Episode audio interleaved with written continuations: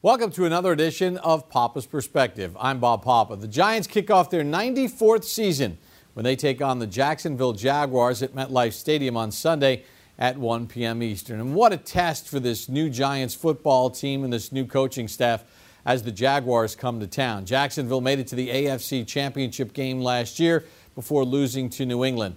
Look, this is going to be a tough test for the New York Giants. Jacksonville is a well disciplined football team, especially on the defensive side of the ball, and obviously they can get after the quarterback. But the Giants are a new look team. They've got a new offensive line.